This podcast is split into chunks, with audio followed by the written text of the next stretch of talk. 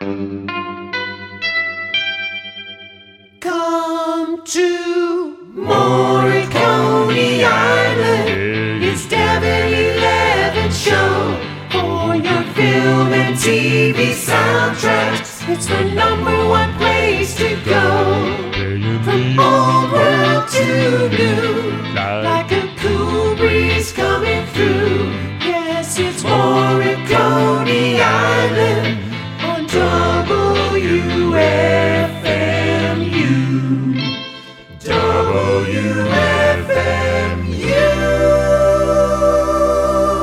You're listening to Morricone Island on WFMU. I'm your host, Devin Elevens, here every Tuesday from 8 to 9 p.m., playing the soundtrack hits. And this week is no exception. We have joining us a extra, extra, extra special guest, legendary musician, composer, conductor, actor, poet, uh, writer, uh, David Amram. Still busy as ever at the uh, age of 91. Uh, got his start many, many years ago as Leonard Bernstein's chosen first composer in residence for the New York Philharmonic.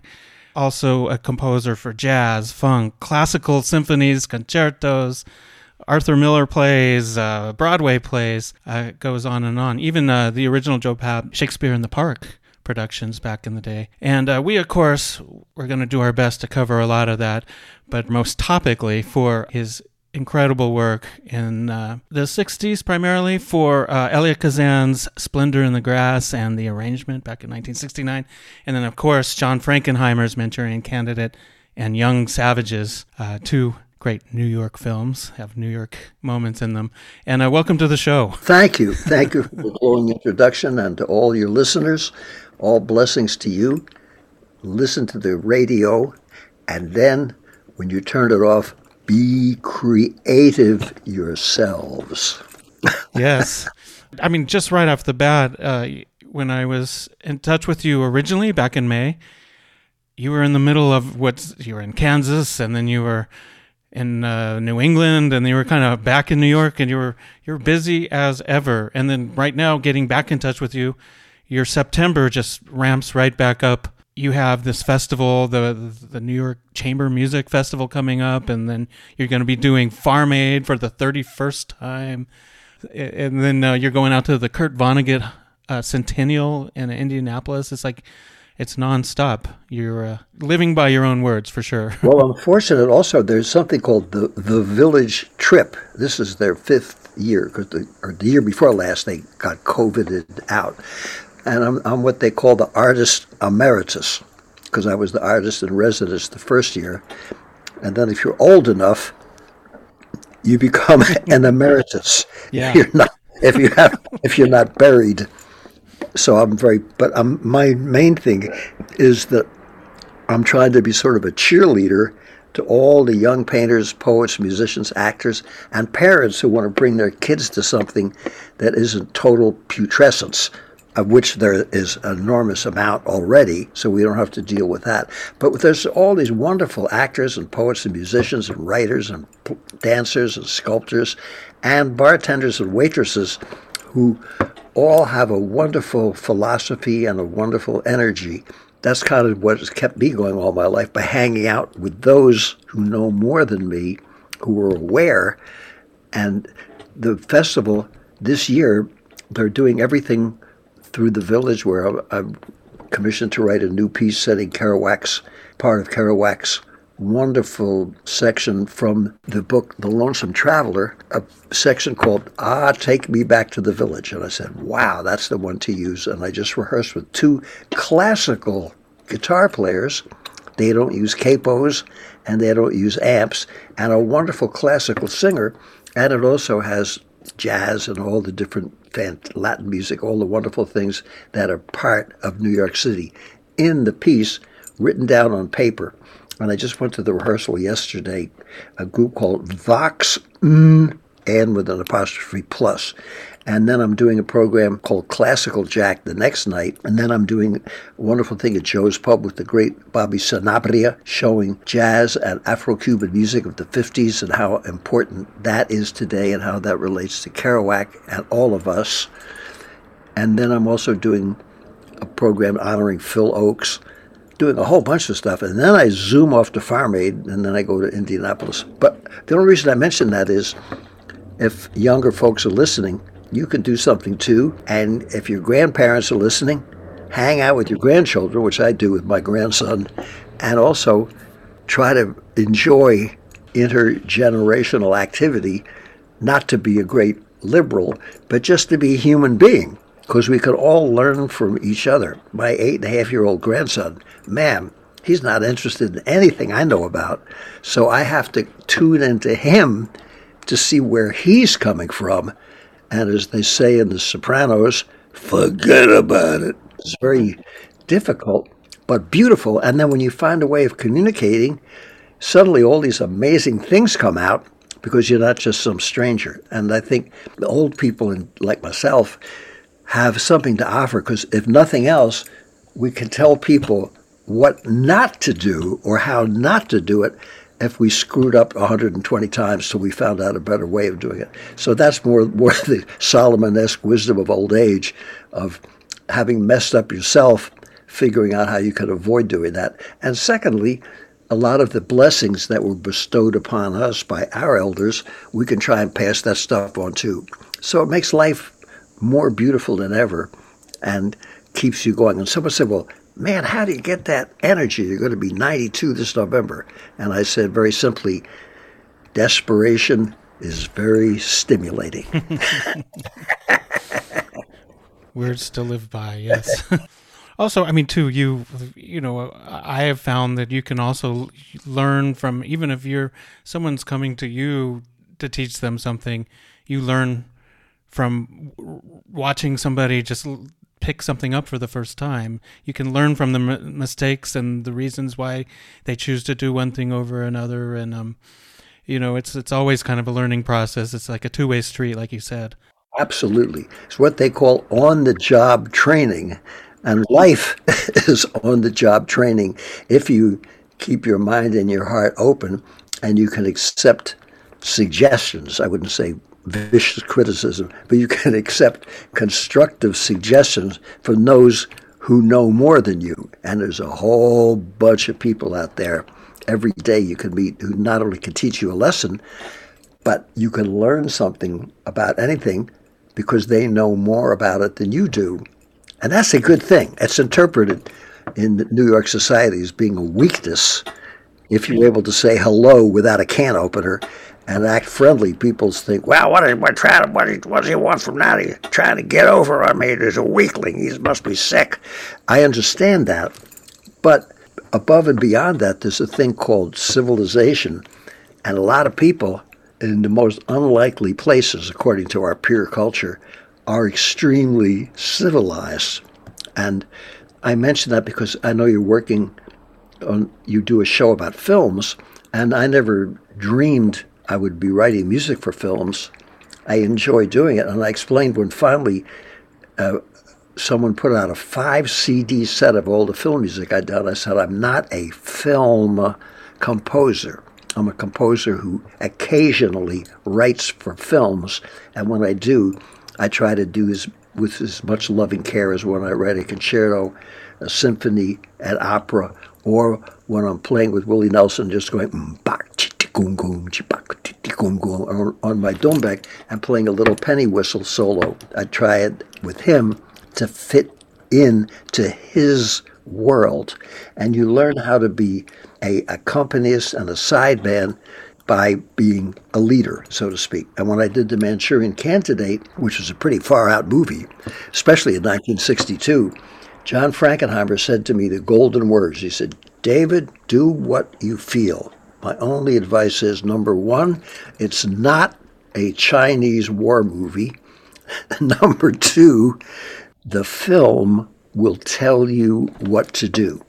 And when I worked for Shakespeare in the Park, I watched those great actors. Oh man, were they good! And Shakespeare's great words. You couldn't help but write some good music because they, they were telling you what it was and what to do.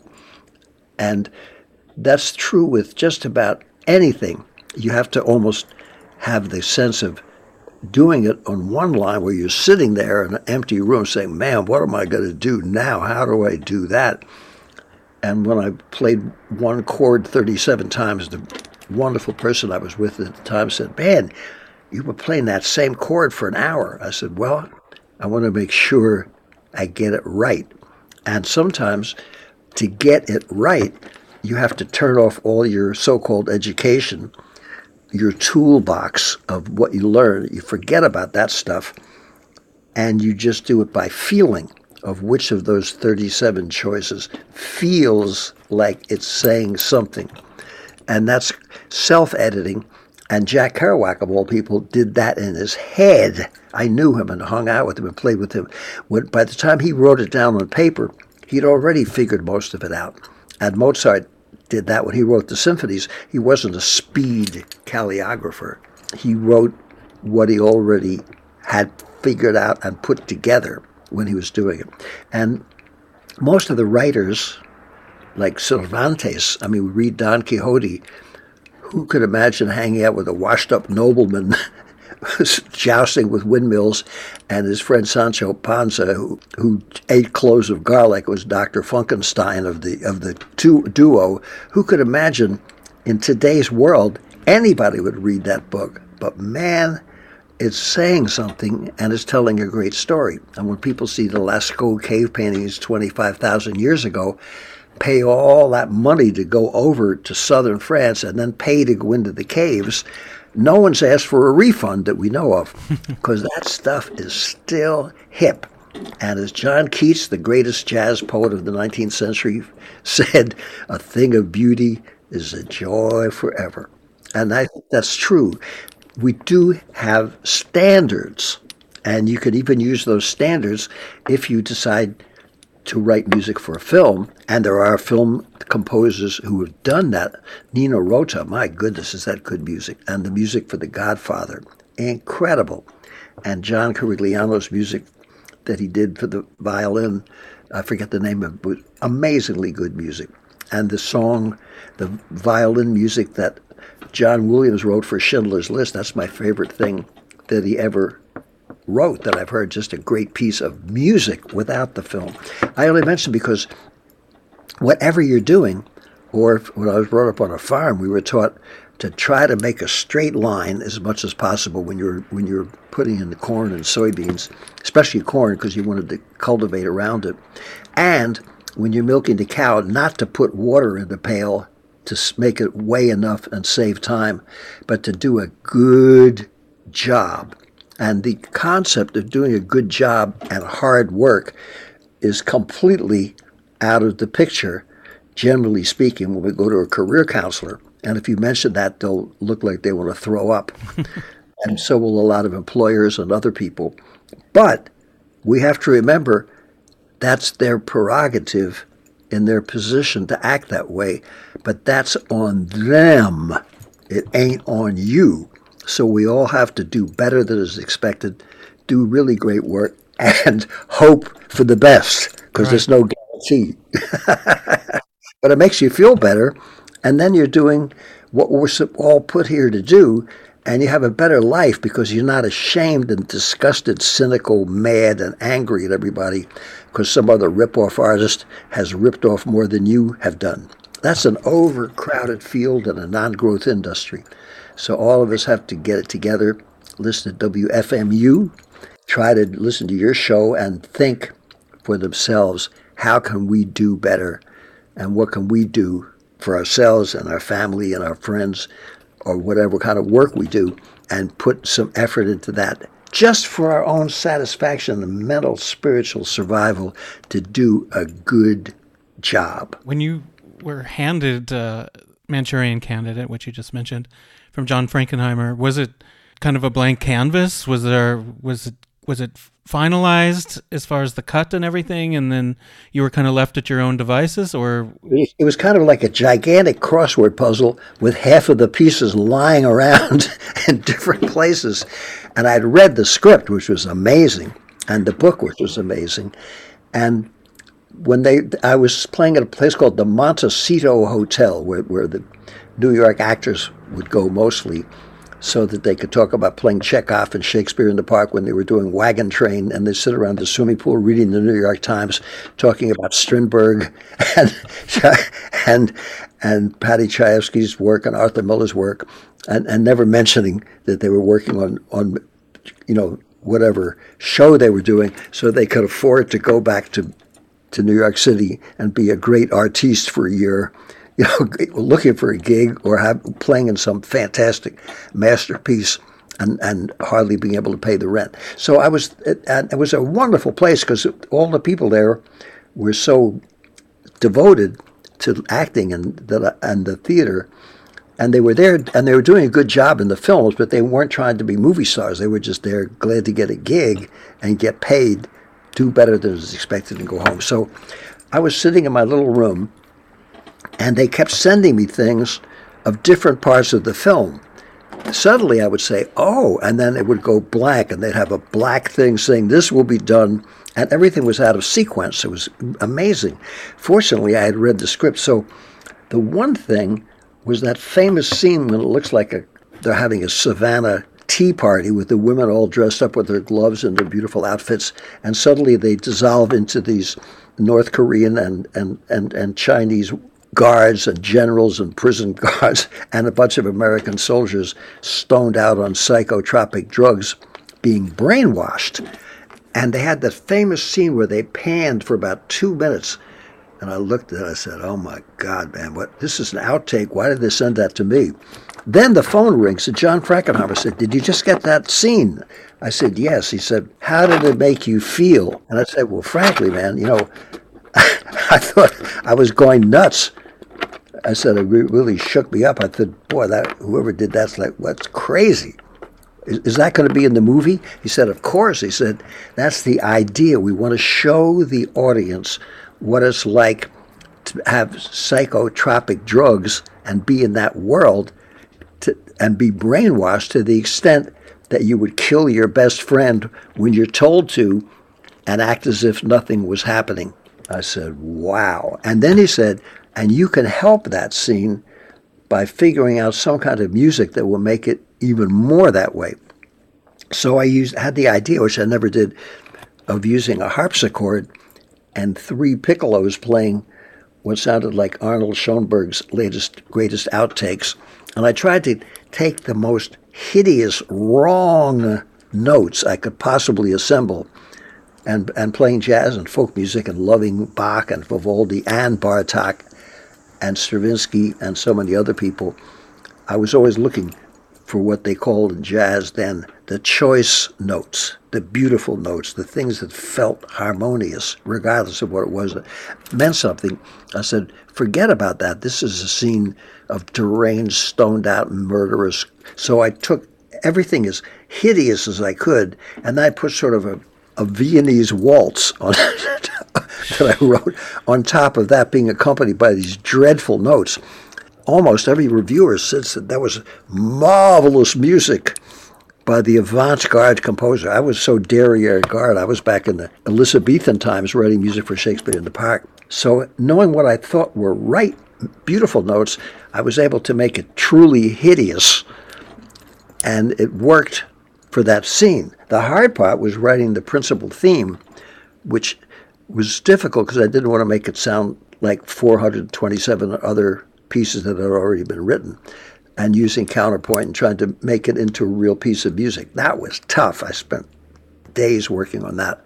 It's, it's interesting because the thing that I was able to do so easily was figuring I'm going to do everything I can and make it as wrong as possible. And I don't say that to disparage other composers or other other films, but there is a thing called melody, harmony, and counterpoint. And when you listen to the Birth of the Cool and you hear those magnificent voicings and the jazz harmonies, and you listen to the Bach Brandenburg concertos, you listen to any music in the world, or you listen to the great players who followed Charlie Parker and Bird uh, and Dizzy, who are my heroes, who always, and every single person who played with them, just always had a magnificent choice of notes there, when you heard Ornette Coleman and, and work of John Coltrane, they were moving that in a different direction. But when you really listen carefully, you feel that sense of balance and organization and expressiveness and telling a story. You can't prove that. And if you sit down and have a discussion in some panel, someone will say, What is beauty? And then you're sunk because that's the great unknown. That's stuff like looking out and seeing the beautiful trees and the sky and nature. The Native American folks, mostly, regardless of thousands of different nations, which we call tribes, which they call nations or cultures, all have in common that the great creator, whoever he, she, they be, whatever that thing we don't understand is, it's a, all of those things are a gift. We're gifted with that when those trees blossom, and when the, when that rain falls, and when you when you see these extraordinary things in the sky, and life itself and birth, all those things. Man, there's no way to explain that. That's the great unknown, and music is the same way. There's there, essentially you're dealing with something that's bigger than all of us that we don't understand. But if it's saying something, it does say something, and people have their hearts touched by that. And then you can bring the brain in to function in a different way, not just to analyze it so you can subdivide it and franchise it, but just to appreciate it and say, wow, how about that? When you hear Beethoven's Ninth Symphony, you can't explain. Yeah. But man, is that something. And there are standards in art, in music. When you hear Charlie Parker or Monk play, as I was blessed to do when I was a young person and knowing them, or I worked with Jack Kerouac and he was just rapping away. There was a beauty side. They were in touch with a certain element and, and that came through them and they gifted us with what they received as a gift and never acted as if they were superior geniuses and we were just a bunch of lowlifes. There, there wasn't an egomaniac type trip. There's enough of that stuff in the culture. We don't need any more of that. And with all due respect to people who do act that way, that's because they never were around anybody who told them, you got to cool that stuff out and get into what it's really about. Sonny Stitt, the magnificent alto player, he could play in all 12 keys. He had people sit in with him like myself who were stumbling and fumbling. And he was nice. If he saw you were trying hard, you could say please and thank you and, and be respectful. But I remember some guy came up was, was telling him how great he was, they were, and everything. He listened very patiently. He said, Man, you must be a bad cat. Let's play Cherokee at, at this, at this tempo. Uh oh. And he said, And we'll play it in B major. Because he could do that on the sax. He could play it all 12 keys. He was like terrifying, you know, technician in addition to being so creative. So naturally, the person who, I forget, I, have, I can't remember who it was, but Mr. Egomaniac was demolished. So Sonny said to him very graciously, Well, look, the next time you come to sit in with us and you're invited, leave your attitude at home. Oh, yeah. So those are just little lessons I learned because I would know better than the worst offender. I was brought up in this culture too. You know, the highest level was to get out there, be a swine, rip everybody off, get to the top, and then you could dump on everybody, terrorize them, and, and kick them down when they're groveling to prove you're a real he-man and a successful person. However, I was fortunate enough to find that there was a different way of approaching all that stuff and that there were no shortcuts. And the other answer was not the other side of the coin, which is being a winologist and a blameologist and saying everything sucks. And the only thing you can do is, as they say in The Sopranos, whatever.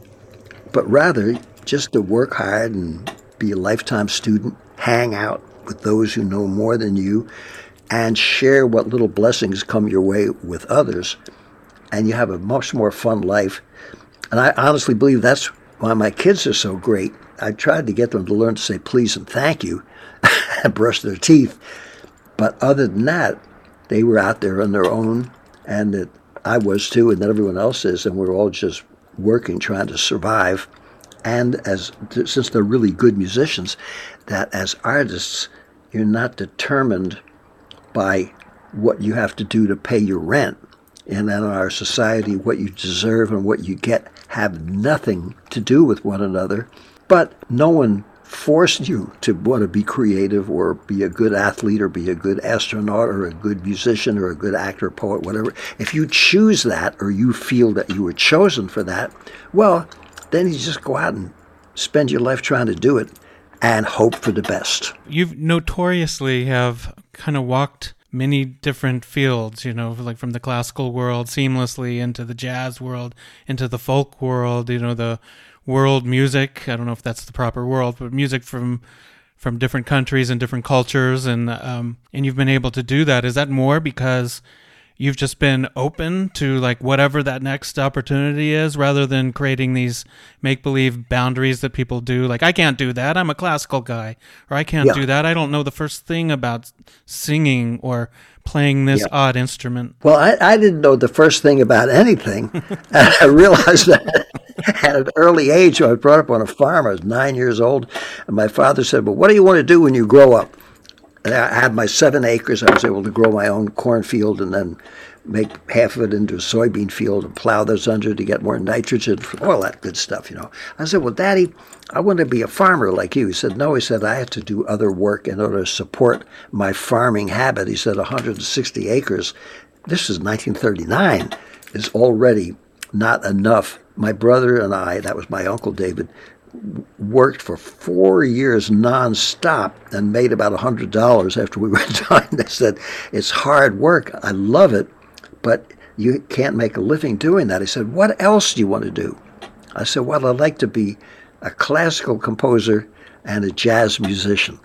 And he said, "That's worse." So I I was in the position that you mentioned of what do I do? You know, being thrown off the ship and it goes off without you. What is there a log I can hang on to? What do I do? So the sink or swim survivalist thing is a good thing. So when I would go someplace in my travels and I would hear some fantastic music that just got to me and touched my heart, whatever it was, whoever was doing it, wherever, however, I'd say, man, I'd like to, I'd like to know more about that. So I've stumbled and fumbled my way into all the things that I'm, I'm presumably supposed to. So now that after not be after all these years, not that that's become more fashionable, pardon the expression. Suddenly, I've received critical praise as being a pioneer of world music. I said, well, when I worked for Shakespeare in the Park, the Shakespeare's plays, every one, Macbeth was a Scottish nobleman, and, and he, he wasn't from England as Shakespeare was. Hamlet was from Denmark. Othello was a Moor. Julius Caesar was from antiquity. I said all the plays he wrote about were f because that London was a seaport town, and all those stories and myths.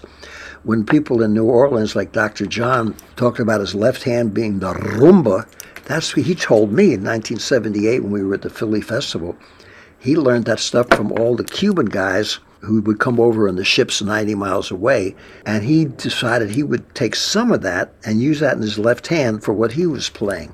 And Dizzy, when I met him in 1951, spent the whole night telling me about Pan African music of all the different places people from Africa, when they took their journeys, would go to different places, what they would leave and what they would take from what they had acquired to the next place.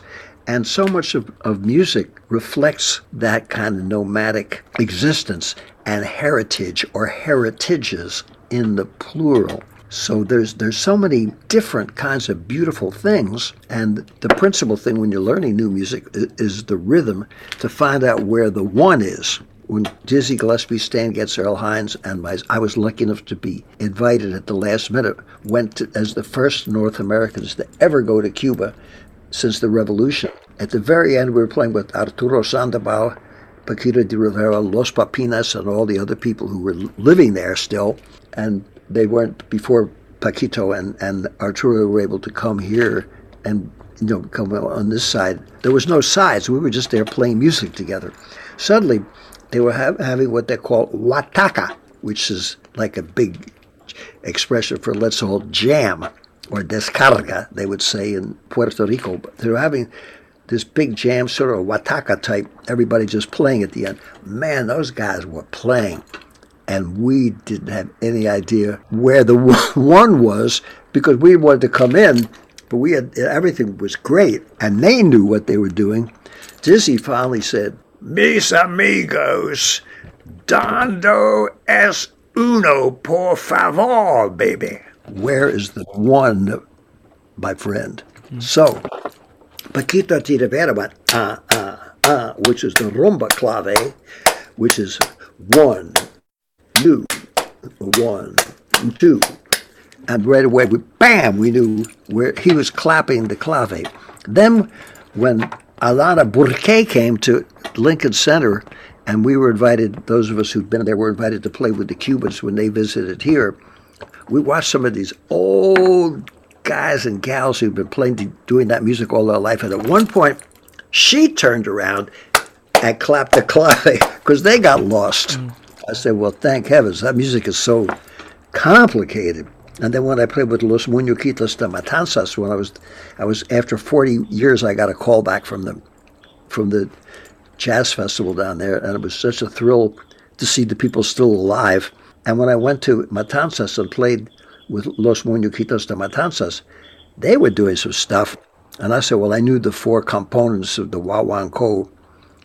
And uh, boy, they were doing something else. Because those four things, which is one, and two, and the one, oomba, oomba, oom, boom, oomba, oom, oomba, oom, oom, oom, chibak, titi, oomba, oom, oom, oom. I knew just where that came in. And the, got it, you got it, you got, got, got it, you got it, you got it, you got, got, got it. I knew that one. Chika, taka, chak, chak, chak, tika, taka, chak, chak, chak. Those are the four things all fit together because they've been doing that for a few thousand years from African music that came over here long time ago. But they weren't doing any of that because that was built in. They were doing some other stuff on top of that because they all knew, so they knew where they were. But man, I was lost again. And then finally, they said, Toca, David, toca la flauta. You know, played Davy, played the flute. So I went, and I just a kind of spirit told me what to do. I just turned off all the brain power because I figured, well, whatever it is, I just go with it. But it's always good to be thrown into that cold shower and have the temperature where you're suddenly is not cold anymore. You're welcomed as someone that doesn't know anything to be part of it. And they were so gracious and so terrific. And then big international stars that they are, they all went home on their bicycles. right, right, right. whole, whole different scene than our fake desire to be 18th century English or European noble people and be kings and queens and have everybody groveling and slobbering all over us and assuming that's the way you have to behave or that's who you have to become. You know, they were just as much in tune with the little kids when they were playing out on the street for two hours before their concert.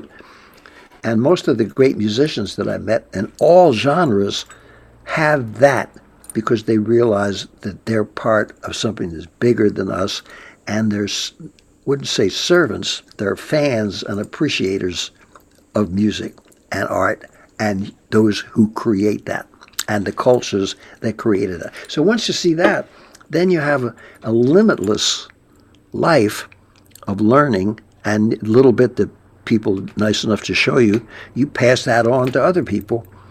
And the ones who are nice enough to show it to you generally do that because they figure, well, that guy or that gal is enthusiastic.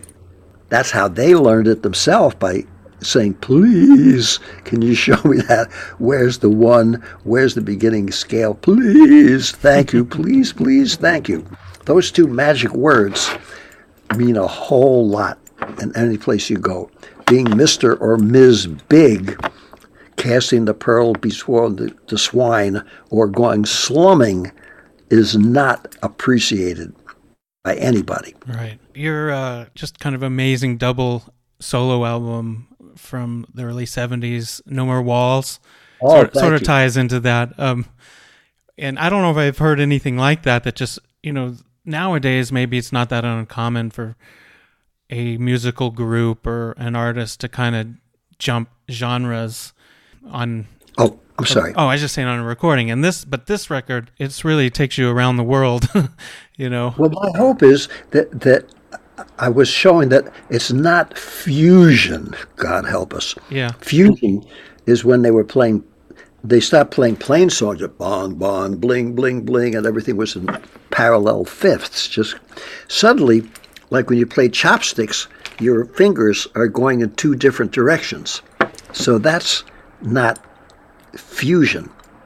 Because fusion is every kind of music, including chopsticks up up to the latest piece in anything, is different things happening at the same time, each one of which enhances the other part that's happening. And, and that's all the music made in the world comes from that. And it has a beginning, a middle, and an end. And it tells some kind of story and paints some kind of picture, even if it's a different story and a different picture for every listener. And it's saying something.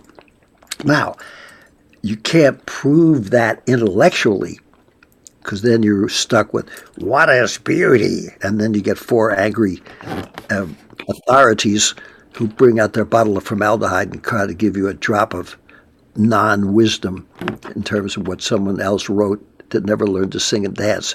But basically it's just some simple stuff that we don't understand but it's there whatever it is. And, and i think the extraordinary thing is that music has not only survived, but now with YouTube, a whole new generation, now for the first time in history, has a choice and an option of wading through the interminable mounds of sleaze, which has always been dumped upon us, and they can see and hear and re-see and rehear by playing it over again some of the baddest cats and kitties that ever existed in the world doing their music from Bulgaria and from Ireland and from all over and Asia and Africa and the USA, all over the world. When I played Native American music with Floyd Red Crow Westerman, and I told him about the porcupine singers, he said, "Man, we love them."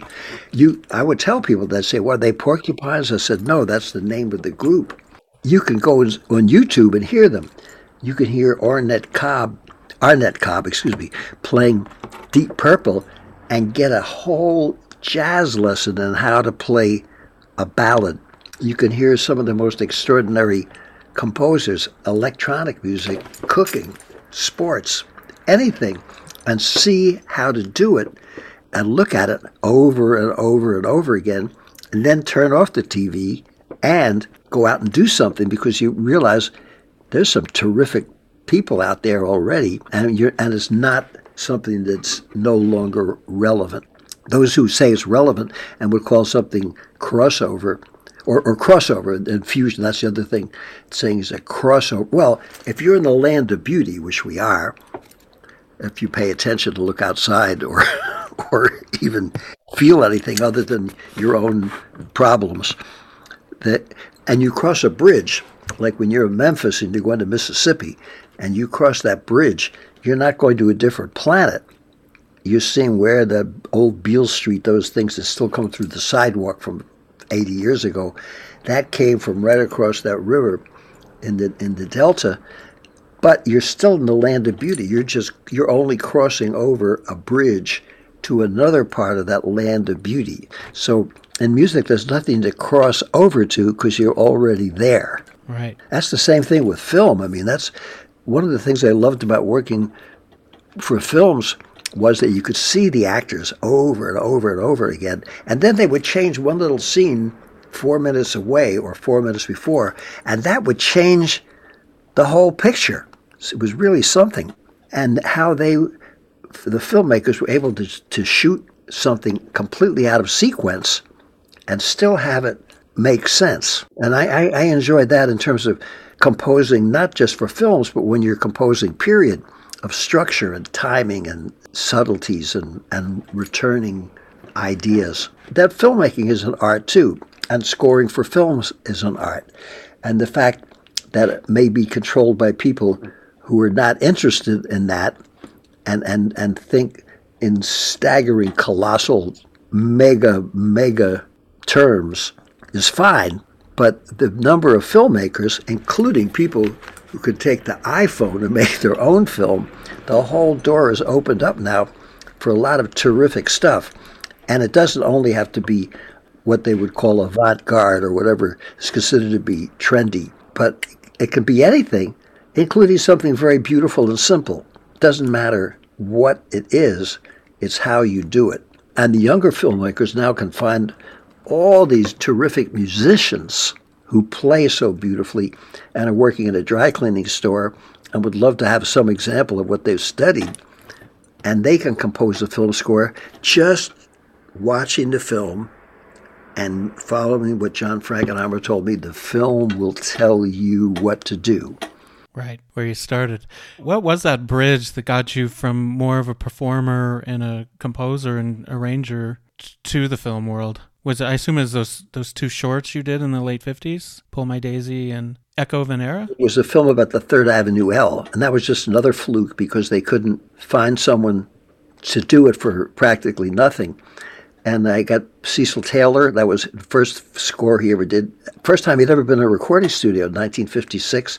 George Barrow, who played my jazz group, and I got some wonderful classical players as well. And we had music that sounded almost like Renaissance music or classical music, and then music that kind of felt like New York in the 30s and 40s.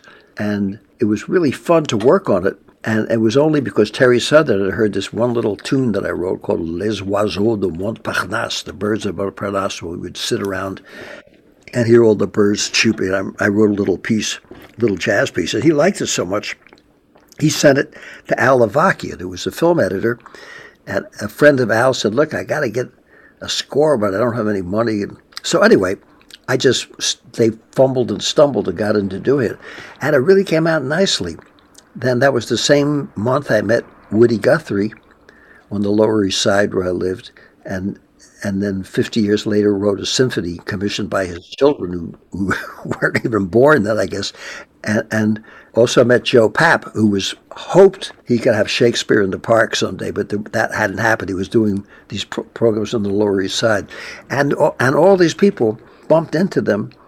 And in Joe Papp's case, he couldn't, the person he wanted to do the music, Betty Lou Fitch, a wonderful pianist and a great lady, didn't write music. She just did it by ear, which is fine. You know, she was terrific. She played for Mary Anthony and make up stuff for an hour. She was amazing. But she said, David, I can't, they want fanfares and little marches. And I said, I don't know how to do that stuff. You went to music school. Can you, can you get some guys together to do that? I said, sure. So I just stumbled and fumbled into that. I had no plan, but I, I just felt that'd be a great thing to do. With Woody, I just enjoyed meeting him so much. I said, man, I got to pay more attention to this music.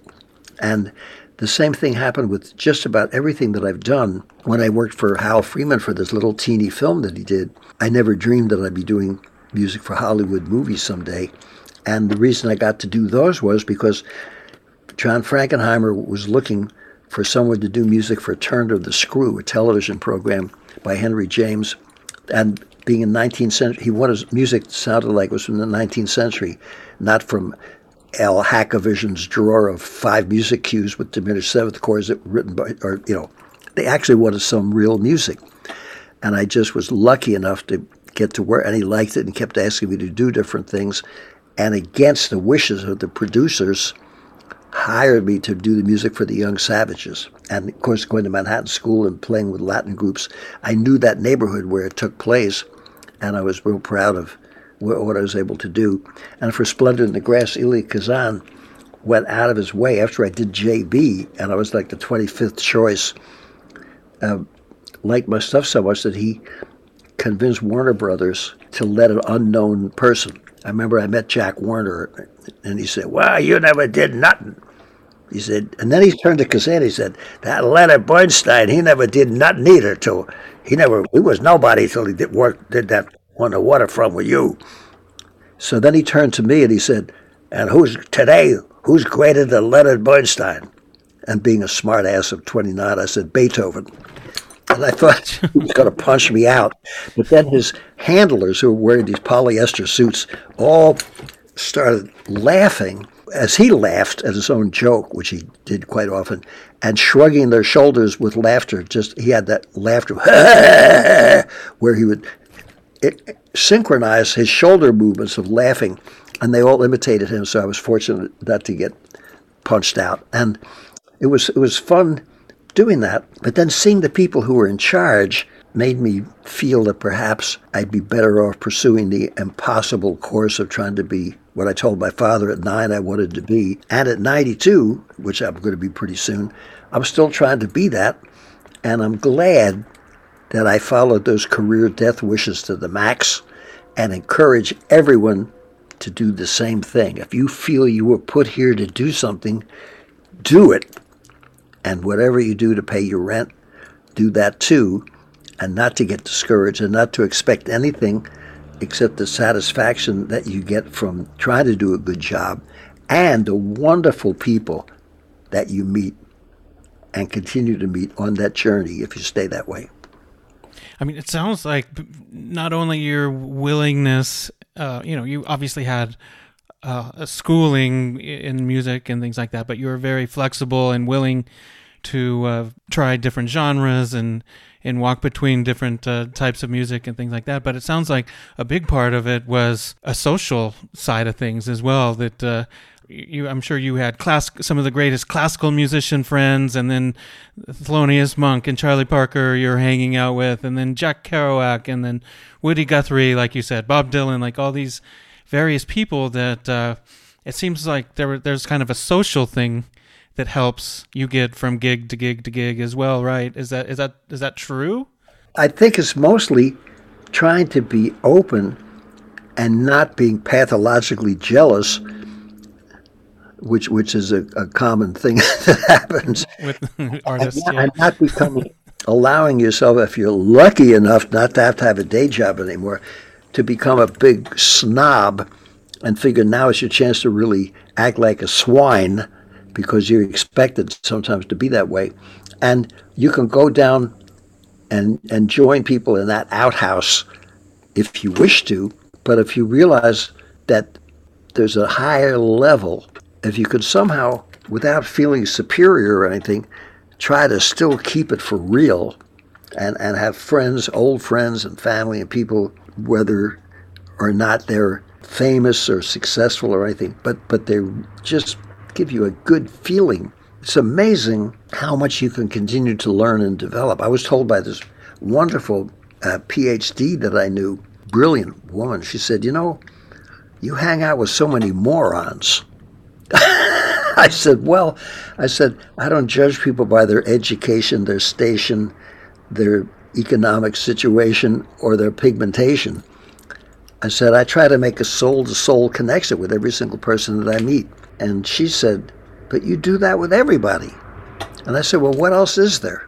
And basically, the answer is, I don't know, but it sure is not thinking of people called somebodies and nobodies. That's a sort of our illness in, in our society to an extent. And when I met Hondo Crouch, the mayor of Luckenbach, Texas, population seven, or six, depending on which sign you read. He had Luckenbach. It was a ghost town that he bought more like to hang out in. He was a fantastic, far out guy. So he put down Luckenbach, Texas, POP, P O P 6. And then underneath, everybody is somebody in Luckenbach. And I love that. I said, man, that's the answer for everything and everywhere. And great mentors I had, like Dimitri Mitropoulos, who later conducted the Philharmonic, when I got older, he invited me to come up one time and visit him. He got in this beautiful elevator at the place he was staying. With, and and the, they had an elevator operator, and the elevator operator, in his great South Philadelphia accent, said, "Maestro, I've got this piece I was writing. Would you look at it? And he said, Of course. Show it to me. So the guy took out of his elevator operator's beautiful uniform a great big piece of music, and it was a song with the chord changes and the lyrics. He said, Stop the elevator. Well, you would think he was going to say, Let me off. I don't want to talk to you. You nobody. You know, the, he said, Let me study this. And he looked at it about four minutes. He said, Very interesting harmony. And the way you set this phrase is very apropos and easy for the singer so you can hear the diction. He was giving the guy a whole PhD crash course critique of his song. And then he got off the elevator, and that was it. I said, wow. And you know, you could see he actually cared about other people and he saw the value and importance of creativity. Pretty remarkable. Um, and he, you know, that was the last thing you'd expect from anybody. Yeah, cre- creativity wise, it's like I understand your first in, your main first instrument was French horn. Is that correct? No, I, I, I started off. My dad got me a bugle. Bugle. and he had in this big box. I said, "Wow!" Then he opened up the box. I know I ripped it open. I saw all the you know cut up paper inside. Then I saw this shiny. I said, "Oh boy, it looked like a diamond." You know, just full of energy. So he picked it up and was honking away for about 20 minutes, but trying to play it. And then finally, he'd been in World War One, so he knew what the bugle sounded like, but he never played one yet. So then he gave it to me, and I went beep. I said, "Oh man, I got that big flash! Like wow!" So when I went to this little school outside of Feasterville in a neighboring farm town, that now is all suburbs, but in the 1930s it was still like farming communities in, in Southampton. Uh, they had instruments, and you were allowed during this is during the Depression to choose an instrument and take it home with you, if you can imagine that, and then come back to school so you could practice. So I saw that French horn and said, "Oh man, is that beautiful!" Lying in that, you know, with all those coils. I said, "Man, that's that's." So I picked it up, and it, in those days the teachers were allowed to do that. Slap on my Yeah. slapped. That's already taken. You're assigned the trumpet. So I figured, well, I guess I wasn't meant to be a French horn player, so I played the trumpet. Then I got braces on my teeth when I was a teenager, and I couldn't really fit that big mouthpiece on with that, you know. But the French horn, I could kind of sneak in with the braces. And the gal that I was crazy about was a really good horn player. And I figured, well, if I could play second horn, I could sit next to her. So I sat there for two years. She was a wonderful player.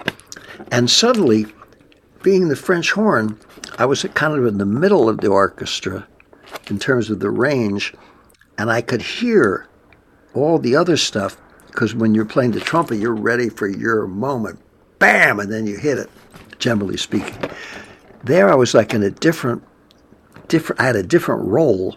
So I really began to kind of develop, I guess you might say, a, a composerly way of looking and listening. And the horn helped me to hear what everybody else was, was doing. And I still, still love the horn. And now my horn's taken apart. I have to get it fixed, and I have to repractice and make comeback number hundred and forty thousand. You studied with Gunther Schuller? You know, I- I met Gunther. I was I was playing in a bar in Germany at the Jazz Keller, and he came by on a rainy night. He just wrote it in his book before he passed away, and he heard me playing the horn in. And he said, "My God, man!" He said, "You know, I played on Miles' record. I'm the first horn in the Metropolitan Opera Orchestra." He said, "I don't play jazz, but I love it. You should come to Manhattan School and study horn with me." He said, "You're going to get out of the army pretty soon. You, you get the GI Bill, come back." And I said, "Well, I'm getting discharged. I don't even know if I want to come back." I was so finally about a year later, actually a little 16 months later, I did come back and studied horn with him. And one of the wonderful things was he said to me, "You know," he said, jazz at the Philharmonic is on tour. There's a guy you've got to meet, John Lewis. He's was. He had played with Charlie Parker, and I knew of him as a wonderful pianist. He said, "You have to meet this John Lewis because he he loves Bach and classical music, and he's and he's also a wonderful jazz player and very creative." I said, "Oh, okay." So he they were playing in Rome, and I had a furlough, so I went to Rome in my little PFC uniform, and I went backstage, and it was real dark. So I was trying to find my way into the dressing room, and I saw a silhouette of this figure. I had no idea, you know. So I said, "Dove si trova John Lewis, por favor?" Where? How do I find John Lewis, if you please? This person, I saw a hand stretch out and say, "I don't speak no Italian, honey." E-Y-E, Italian. Um, Ella. I said, "What?" And it was Ella Fitzgerald. That's the way she greeted a little soldier looking for somebody else. and she was so nice. Wow. And then she said, "Oh, what are you doing? What do, why do you want to see him?" And then I told her, she said, "Oh, that's nice." And then she told me about when she was growing up and knowing people that wanted to play, and she was just the greatest. And, and I met so many people like that, and like Mitropoulos, that when I saw a lot of people that weren't like that, I had already an option and and a, and a desire maybe to be like those people someday. And I'm still trying to be that more and more and realize the importance of it. And I only say that not to disparage any political leaders. I won't even mention their names or ruin your afternoon.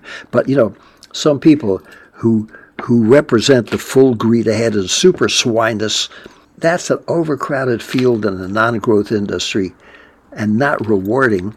And most of the people you meet like that make you sick to the stomach, and they're not very happy themselves, and their children are all messed up. So therefore, it is possible to be human and try to act more that way. And when you're brought up on a farm and you see how, how sometimes animals are nice to each other if they're treated well, you realize there is a certain principle. And if you get too far away from that and guard yourself off into being allowing yourself to be ghettoized by a desire to be overprivileged so that you don't have to deal with people on a human level, it's going to come back and mess you up for good. Like many, many years later, it's I see that there's more composition credits for you. Some in the 70s, like some TV movies or documentaries, and then even more recently, 2013, I think. Isn't it delicious? Were you still composing for film and I stuff? saw the film. Well, I I was asked by Michael Kelly, who's a wonderful editor, to do that, and I saw the film. I said, "Man, this is this is an amazing story, amazing film. Wow, I liked I liked it, I, and I still like it, and I loved working on it because it was so interesting." And I was asked. I've been asked to do a lot of things that I've said no to. I worked with Barbara Kopple a wonderful documentary filmmaker. She did a, a film about uh, refugees or exiles, I guess, from Iraq who had come over and couldn't get in the United States, so they went to Canada, and how they they they had their kids go to this old Canadian summer camp to try to get into this whole world, and just showing how much the families loved those kids, and how the struggle was to keep the old ways, to keep that old family, and also be Canadians and be in the modern world, as we call it. And it was fascinating and, and a beautifully made film. And I remember one scene, I wrote some music and I thought, boy, this is, oh man, is that beautiful. And then I looked out and I saw her just sitting there very solemn. And I said, Barbara, was, was that okay? She said, well, it was a wonderful piece of music and it was very warm and sentimental, but I really wanted to be saying something else. Oh, first I said, man, how could you? Then I said, wait a minute. She's like the composer of the symphony. I'm her oboe player. I'm part of something else. She's a great filmmaker, great friend, and a great person. I better skip all that and do something else. So I did something else. And then I realized, of course, I watched the whole film again. What I did made me feel good, but it wasn't helping out for what she needed. So I, I said, Barbara, you know, I looked at what I did and listened to it and saw the whole film again, and I realized that it, what I did was not helpful at all. She said, Well, I'm glad you feel that way because I worked on that scene for a year. so she really cared. And I don't know, she that probably like her 15th or 20th film. She's someone that still loves what she's doing, still cares, and still knocks herself out to keep up those high standards that no one would expect from anybody. And certainly, if, if you're renowned enough, you, you just slap your name on it, and it doesn't matter what it's like at all. Stravinsky was asked to do that because he lived out there because he liked the climate and everything, and he lived in Los Angeles. And he said he was asked to do this music for this film, and he said, I just couldn't do it. He said, I, I cannot pad your film with any music. So then they said, well, Mr. Stravinsky, suppose we give you $50,000 and you put your name on it, but you don't write any of it. We have a lot of other people that could, ghostwriters that could do that. And he said, no. And I said, wow, what a guy. So after The Manchurian Candidate, when I was asked to do seven films in one year, this was 1962, and I was paying $85 a month rent, and I wasn't married, didn't have kids, I would have been a millionaire at the end of those. I said, I can't possibly write that much music and do a good job and do the other things that I, I really. What, they said, what else do you want to do? I said, well, I'm writing a sacred service for the Park Avenue Synagogue. They said, oh, really? And how much does that pay? I said, $500. And they looked at me like, this guy must be a real masochist. I said, no, I'm, com- I'm committed to doing that, and and I want to get it. I started on. it. I want to get it done, and I have some jazz gigs. So then they kept nagging me, and I realized if I were lucky, and I'd given up everything and followed what they suggested, if I were lucky, in five years, I'd be the ghostwriter for the next David Amram when they got sick of me. So I gracefully thanked them, but said, you know, I, I don't think I can, but maybe someday I can do something else if it's something where I feel I can make a contribution and do a good job. And every time I mentioned the word good job, I could see the nausea I was creating because they looked at me as if, oh, yes, they said, well, that's why you have your ghost writers, your orchestrators, and your staff. I said, I don't use a ghost writer or an orchestrator or a staff. I said, I'm a composer. I write my own music. Then they looked at me as if I were a sword maker. Why should someone sit in a room and do all that stuff when they're supposed to be out there at a party hustling for the next gig? So I understood that, and I didn't feel superior to anyone else. And Alex North, I loved his music, and so many of the people that were really gifted, amazing people. But that wasn't something that I wanted to devote my entire life to. And I, I enjoyed the films I did work on, and I'm sure I'll do another one someday. But I love the piece I've just written, setting Jack Kerouac to music and having it being done at this festival, and being at a rehearsal yesterday, hearing these two, Mr. Fader and, and William Anderson, these incredible classical guitar players, and a wonderful singer, Elizabeth Farnum, who I'd never met. And I was sitting there just listening to the three of them play and said, man, thank God I stayed being a composer. I actually felt good listening to it. I said, boy, that, that, that's nice. I really felt something. And I said, wow. And then, of course, it wasn't me, it was them, because these scratchings were on the paper. I, I had done my job, and I was just trying to encourage them and make a few little suggestions. But it's just so wonderful to have that experience and feel that maybe you're making some tiny addition to that great gumbo that in New Orleans they feel is the basis of nutrition, where everyone puts their precious ingredient into it. And then when you partake from that, you're getting the best of everybody's life, work, cooking style experience, and you partake of that and you become nutrified. That's the way to go, at least for me. For everybody, but but I wouldn't say for everybody because then you're being judgmental or telling people how they're supposed to feel, and that's just as wrong as when you're told go shove it. You got your your start in the jazz world in Lionel Hampton's band, is that correct? No, I was playing it at a jam session in Paris, and he came to the session. And I could feel when he came in, I was so thrilled just to see him in person. He was so warm. I remember the whole room warmed up when he came in, just some kind of magical feeling. He said to me, he said, Hey, man, he said, I like that French horn. He said, Come on, I'm, I'm doing a session next week. So there was Cannonball's brother, Nat Adderley, and all these wonderful French musicians I'd been playing with. And I played on, on Lionel Hampton's record. I didn't even know him until I met him at that jam session. The same thing with Mingus. I was my in New York. Leonard Feather had also heard me playing in the same bar at the Jazz Keller. No, he came heard me in Munich and mentioned me in Downbeat. There's some kid in the army playing the horn, and I was so thrilled. I showed it to everyone in the barracks. Said I got Downbeat magazine. That was like 1953, I think, or four. And, and he said, "Call me up when you get to New York." And sure enough, he said, "Come on, I'm coming to this party. Come along." He said, "I'm having one at my house." So I went there. And one of the guys I met was Dick Hyman, this phenomenal piano player, and he was already a phenomenal piano player then. And just a few months ago, I, I got to play with him for the first time at a concert in Florida. Boy, was that a thrill after admiring him all those years.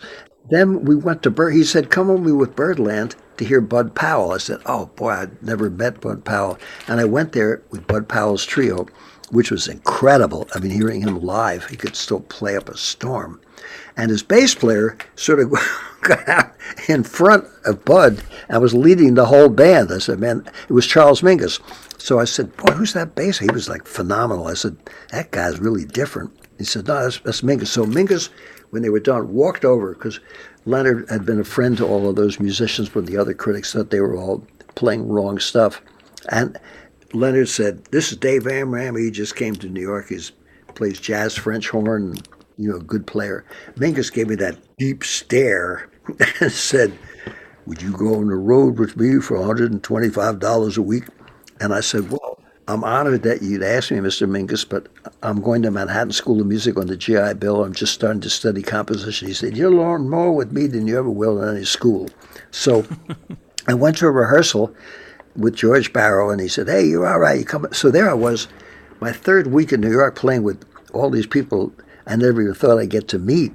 And that's where I met Thelonious Monk and Oscar Pettiford and other people, Miles, everybody, because of being his sideman. And it was amazing. He, he told me the, the first night, he said, just remember when you're up here, he said, this is like being a Carnegie Hall. And he said, no matter how ratty the joint, it doesn't matter. And they had one microphone that didn't work and an out of tune piano, and people stoned out and nodding out, and they had to beat up the custom, the manager to get paid. It, it was a pretty funky place. But he was turning that into a temple of art. And I loved playing with him. And all the people that I met through playing with him and playing with them. And that's still something that's in my heart. And I try to pass on that good feeling anytime I see some young person or anybody to try to understand, you know, I'm no different than they are, really, just been at it longer and, and lucky. They've got so many, God, they got so many gifted players, and, and not just in jazz, but in, in Latin music and in folkloric music. I play with the Red Dirt Rangers at, when I go to Okemah and Tulsa. They're phenomenal. I just get so much out of that, just being with them. And this one guy, the leader, John Cooper, said to me, You know, David, he said, I was interviewed. We've been together, the Red Dirt Rangers, for 35 years. They said, How can you guys stand each other? and he said, We love each other. And then he said, the hippest thing of all, he said, To us, music is the boss. I said, wow, was that good to hear?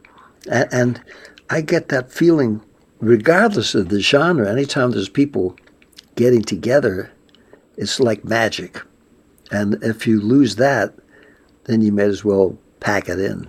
How is it that you're just you're almost equally as known for the the penny whistle and um, an instrument like that? Like whose idea is it to bring penny whistle into jazz?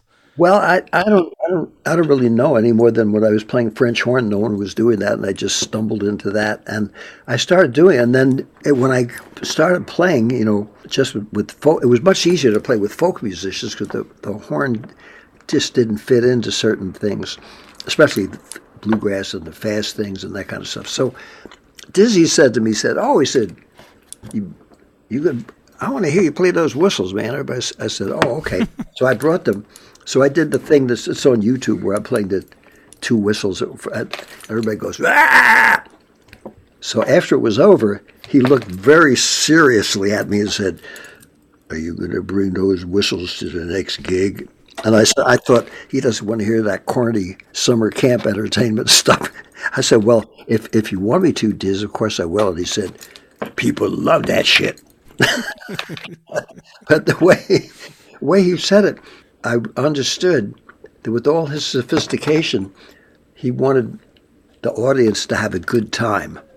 Yeah. So he would do something that they figured was a few seconds of good time, and then that was just like a little icing on the cake. I still played the horn with him and, and the percussion and everything. And on YouTube that they have up there, Gerry Mulligan and I were supposed to play Blue Monk with him, and then Gerry couldn't stand. His wife was there, and it was a one of those long concerts. It was beautiful. So Gerry had already placed us there. He said, "I'm going back to the hotel, man." So he and his wife cut out, and it was my turn. So D- Dizzy, who was going to play the first piece with Gerry, said, "Dave, come on out, bring them whistles." So I played that one. And then we did the Blue Monk, and the Blue Monk they they just used that one thing of Dizzy's with with the whistles, but it was so much fun just to be with him and to play with the folk musicians and back up and I just enjoy doing it. I never never planned anything. It was just something I did for for fun, and then it turned out to be something that, that even musicians like it.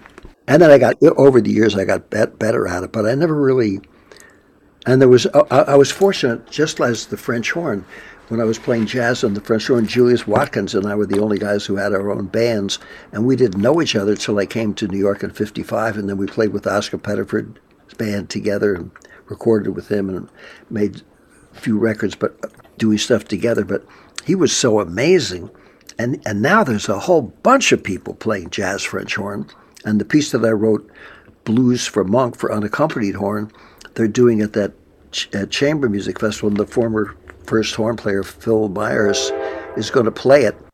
He's part of it, right? and that. the other other guy who's playing Howard Wall, who's an incredible horn player. He and Phil are playing a Gunther Schuller duet, which is kind of amazing. You know, in the middle of this festival for the village trip, I'm going uptown to it. And Elmira Darvarova, the first woman concertmaster in the Met ever, is is the president of the New Chamber Music and a New York Chamber Society and does so many different things.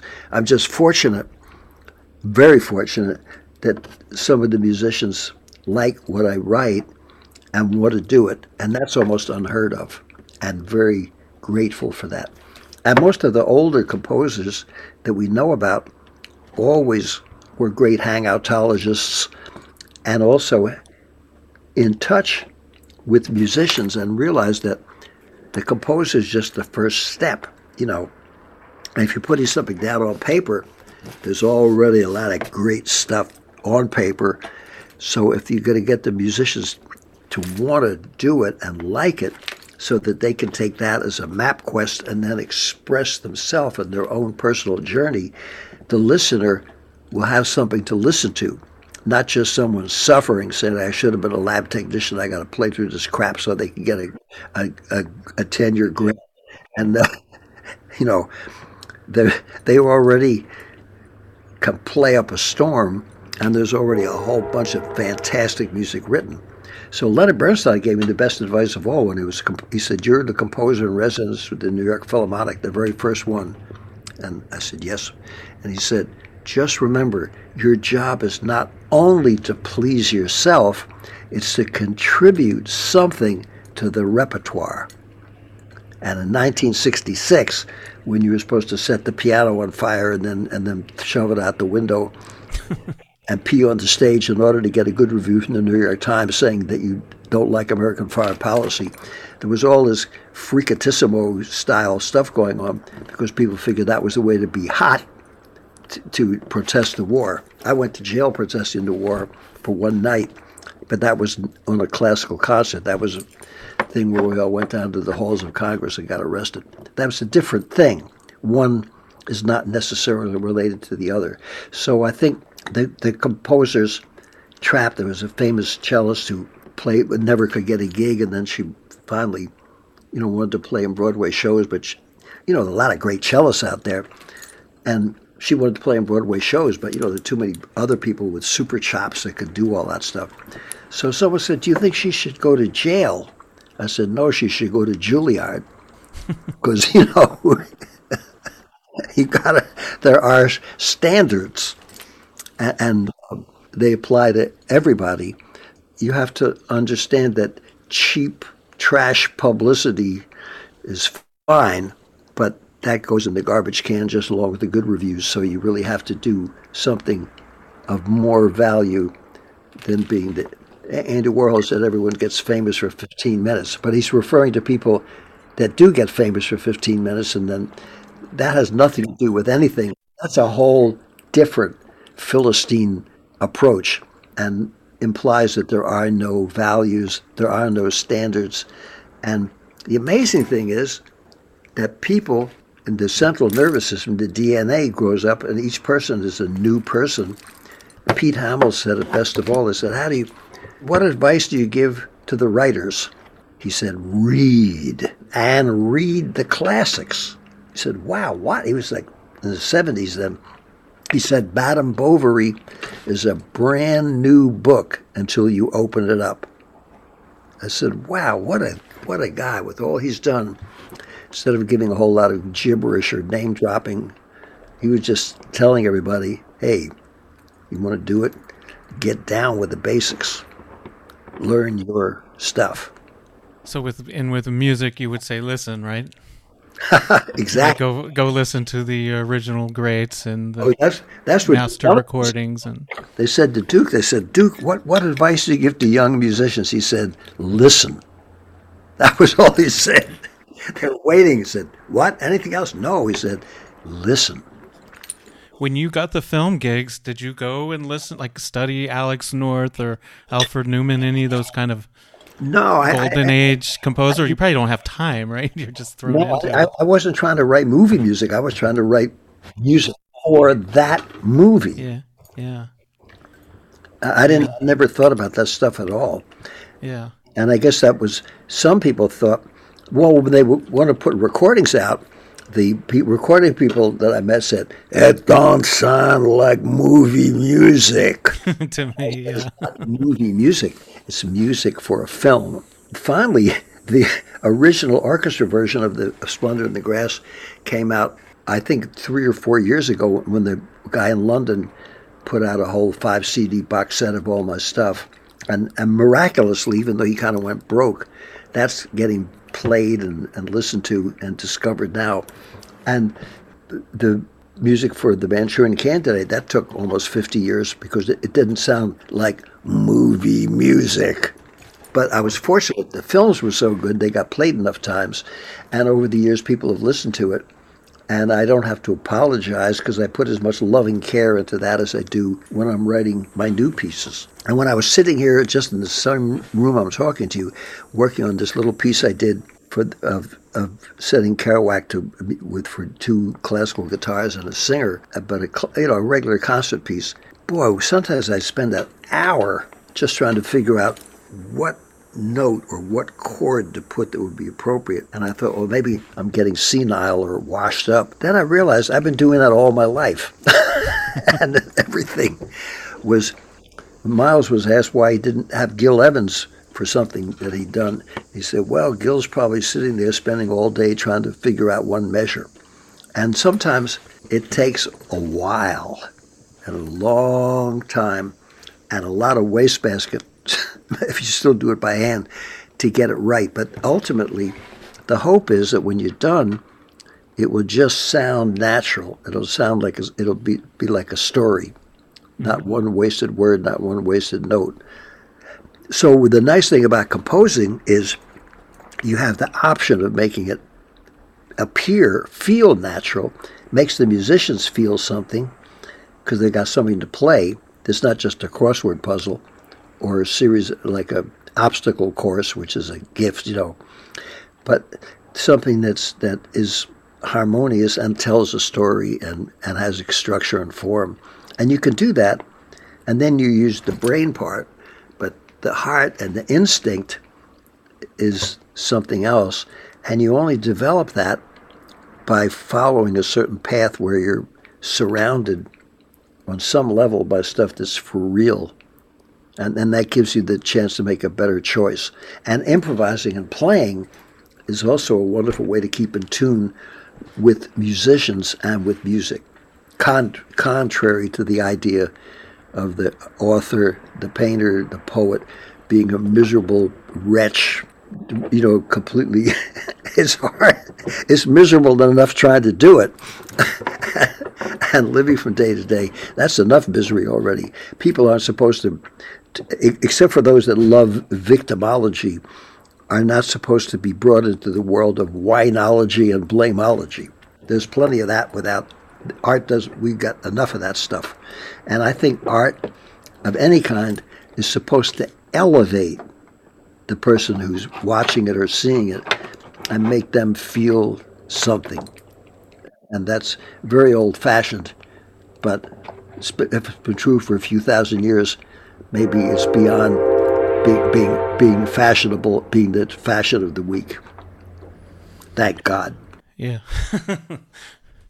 well, I, implore listeners who made, you know, the uninitiated of David Amram, at least from the film side of things, you may, you know, maybe one place to start would be that five CD box set that you referred to earlier.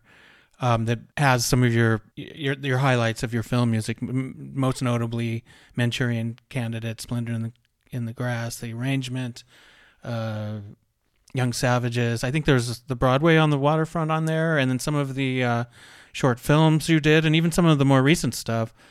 So that's like a great place to start. But I think equally important is to check out No More Walls for you know your your non film related music. Well, the nice thing too is now that they're, they're writing a new book called uh, uh, David by the Pearson, the English publisher Routledge is putting out my first book, Vibrations, and my second book, Offbeat, collaborating with Kerouac, and my third book, Upbeat Nine Lives of a Musical Cat. I'm writing a fourth book for them, and they're putting out a book of people who've written essays about my music from from Woody Guthrie's daughter Nora up to uh, taking something I did with Bert Elling on the just happened to be there, and someone recorded it, and made, where I made up a whole rap. Malachy McCourt, one, some guy from the wonderful writer from the New York Times, some of the jazz critics, two Native American great singer, song singer educators, Tolka, uh, Eagle, and, and Louis Mofsie of the Thunderbird Dancers, and Arturo O'Farrill, a great composer, band leader. He now is at UCLA with, with the Afro Cuban Orchestra and teaching world music, and all and people from you know universities and and just amazing. And and that book is going to have a lot of my symphony music and classical choral music and operatic music that people can also get with the magic of electronics by tuning in and and all of these things are there. And my hope is all of that will encourage whoever's reading it when they're told you suck, give it up, there's no market for anything, the demographics prove you it's a waste of time. They'll say, well, if that old guy's still having so much fun doing it, maybe I'll give it another two years anyway. yeah, yeah, yeah. if I can do that, then I've accomplished something. Because ultimately, the whole point of doing any of this artistic stuff is to inspire or foster creativity in others. That's what's so nice about Jack Kerouac. Now I see, as, as hard as his life was, people I meet say, Boy, you know, I never really got into reading books. I started reading his books, then I wanted to go out and do something in life and even read other books and write myself. And you find people sometimes get something where it makes them feel that they're worthy and they can do something. And that's the whole idea, I think, of what you're supposed to do, rather than Muhammad Ali said, I'm the greatest. Well, he was the greatest, but he only said that to sell boxing seats when you really got to know him a little bit. I did from playing with him with the American Indians and other things. He was like a very humble cat and very dedicated to what he believed and extraordinary as a person as well as an athlete. And so many people in so many fields that inspire people do that because they they're more than than uh, than just being you know a, a, greedy statue. Frank McCourt, the wonderful writer, when I played the Cork Festival in in Ireland, right next door to uh, Cork, Limerick, where he came from. I, I, said when I saw him and his brother Malachy, because I used to play in Malachy's bar, it was right across the street from where I lived in the village, and I knew Frank when he was a high school teacher. We were going to write a mass together. He's an amazing guy. And uh, they said, How was it? I said, Well, when they knew I knew Malachy and Frank, they treated me like a king before I even played a note. And he, and Fra- and Frank said, "Well, David," he said, "they didn't think too much of the McCourts when we were going living in Brooklyn and going back and forth to Ireland and just about starving to death." He said, "After I wrote a number one hit book for three years on the bestseller list, the New York Times, became a millionaire." He said, "Then they suddenly had a different picture of what the McCourts were about." And I said, "Oh." And he said, "And you know." They called me recently and said, We're so proud of you, Frank with your great success, we want to build a statue of you right downtown. I said, Oh man, what an honor. He said, No, I told him, No way. I said, What? How come? He said, I can't bear statues of any kind. And I said, Well, why is that, Frank? And he said, Because I hate pigeons. so it's kind of nice sometimes to know people of, of distinction and find out that they really have something to offer besides being considered to be distinguished. Well, I yeah, I thank you so much for your time. I I want again I plug some of these events that are coming up, you know, cuz you you're busy as I mentioned at the top of all of this that uh uh you're when I first got in touch with you back in May, you were busy. You have a little break and that's why we're speaking right now. But then uh, it looks like from September on, you're back at it. Oh yeah. Um, and I guess you you have a, a great website, which is your name, davidamram.com. And if you go to it, you know, the listeners go to it, you can see all these events up up around New York City and out out of out of uh, the city as well, upstate and and down south and in Indianapolis, like we said.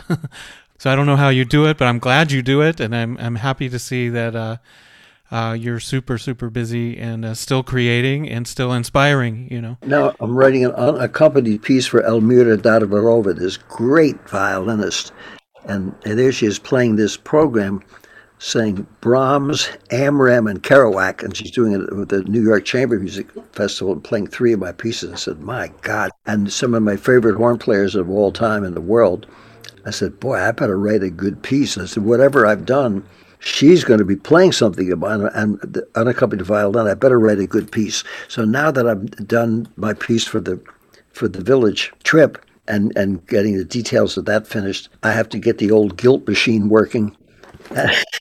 and stay up at all hours sitting there fumbling and stumbling to write a good piece for her. So it never it never stops. Never stops, yeah. And, and if you have a have a, a goal of each time you're doing it, trying to do your very best, that kind of keeps you grounded.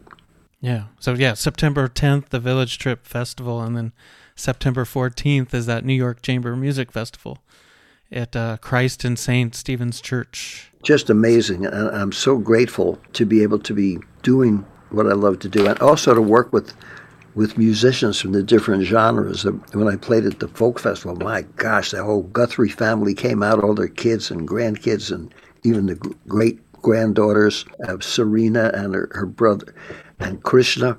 Just fantastic. Their Arlo's son, Abe, is like amazing, and his kids are amazing. And the whole family came out, all the younger folks, and they were honoring Woody and some and two of Woody's uh, no, actually, his kids didn't come out. Nora and Arlo and Jody were all busy, but they it's just so nice to see. And they all played with me when I had my program. And I just mentioned he was the people from the, he was the festival named after their grandfather, great grandfather.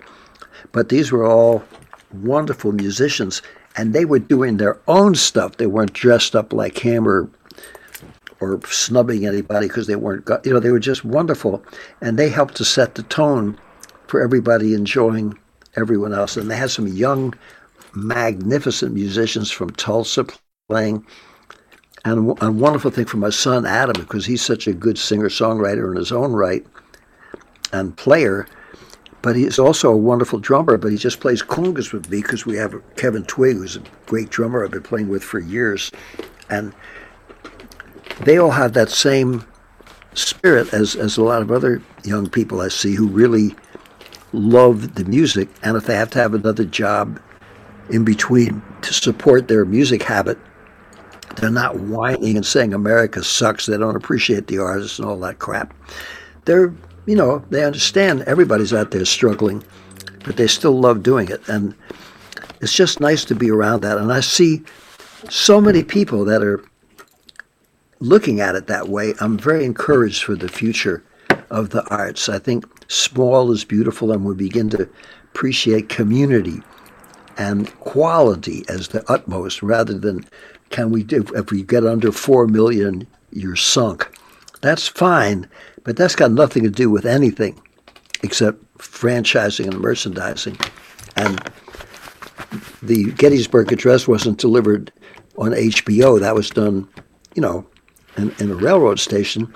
And when Plato was underneath that tree giving all that or taking Socrates' information and writing it all down, that famous tree that's still there, supposedly the same tree in Athens. There were just a handful of people. And uh, when Moses delivered the Ten Commandments, he didn't do that at Yankee Stadium.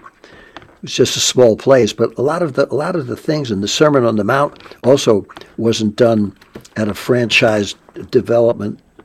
That you know, some of the things that are still meaningful all these years later were done in very small places, but they had large value and implications. And I think it's that we, we're forced with the collapse of the of the music industry and the, and the gradual collapsing of the entertainment industry.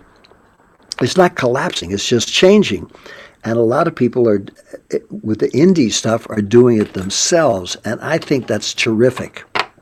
Because then, if you're making a recording, you figure, well, since there's no record stores, there's no industry left, it might as well be a document of the best I can do.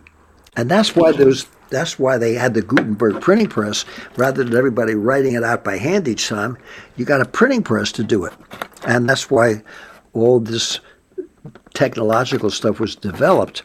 So rather than making the technology the god, we can say, well, that's fine too, but the important thing is what the technology can do to communicate something of value. And, and I think that's happening. And independent radio, you know, small stations now, they would, and when I was with RCA, they wouldn't go to any small stations. They would just try to go to the big stations, generally speaking, period. They thought there were 12. There were several hit makers but that was it. Everything else was just a complete loser. Now, with all of that changing, stations like the one that you have, the WFMU, which I listened to a long time, and and thousands of other ones all over the country, are meaningful because you can only speak to one person at a time anyway. So we're beginning to change our picture and not allow our lives to be totally franchised by what's supposed to be the big time. Right. Yeah, just look at it as if you're you are speaking to one person. You have something to say, and you're going to say it to, you know, just the handful of people that are in front of you. And if it has legs, it it'll have legs. If it doesn't, well, you created your art, and hopefully it inspires one of those few people's people that heard it or had a chance to be a part of it. Right? Sure. Well, that's I think that's the idea, and the idea of trying to be a big mega schlock monster that's okay for the creators of Frankenstein. I don't think that's got any, anything to do except one aspect of our amazing culture, which was P.T. Barnum, supposedly the world's greatest showman, who said, There's a sucker born every minute. idea that it's all a hype and you're just supposed to rip everybody off and get out of town before you get caught. That's fine, but there's something better.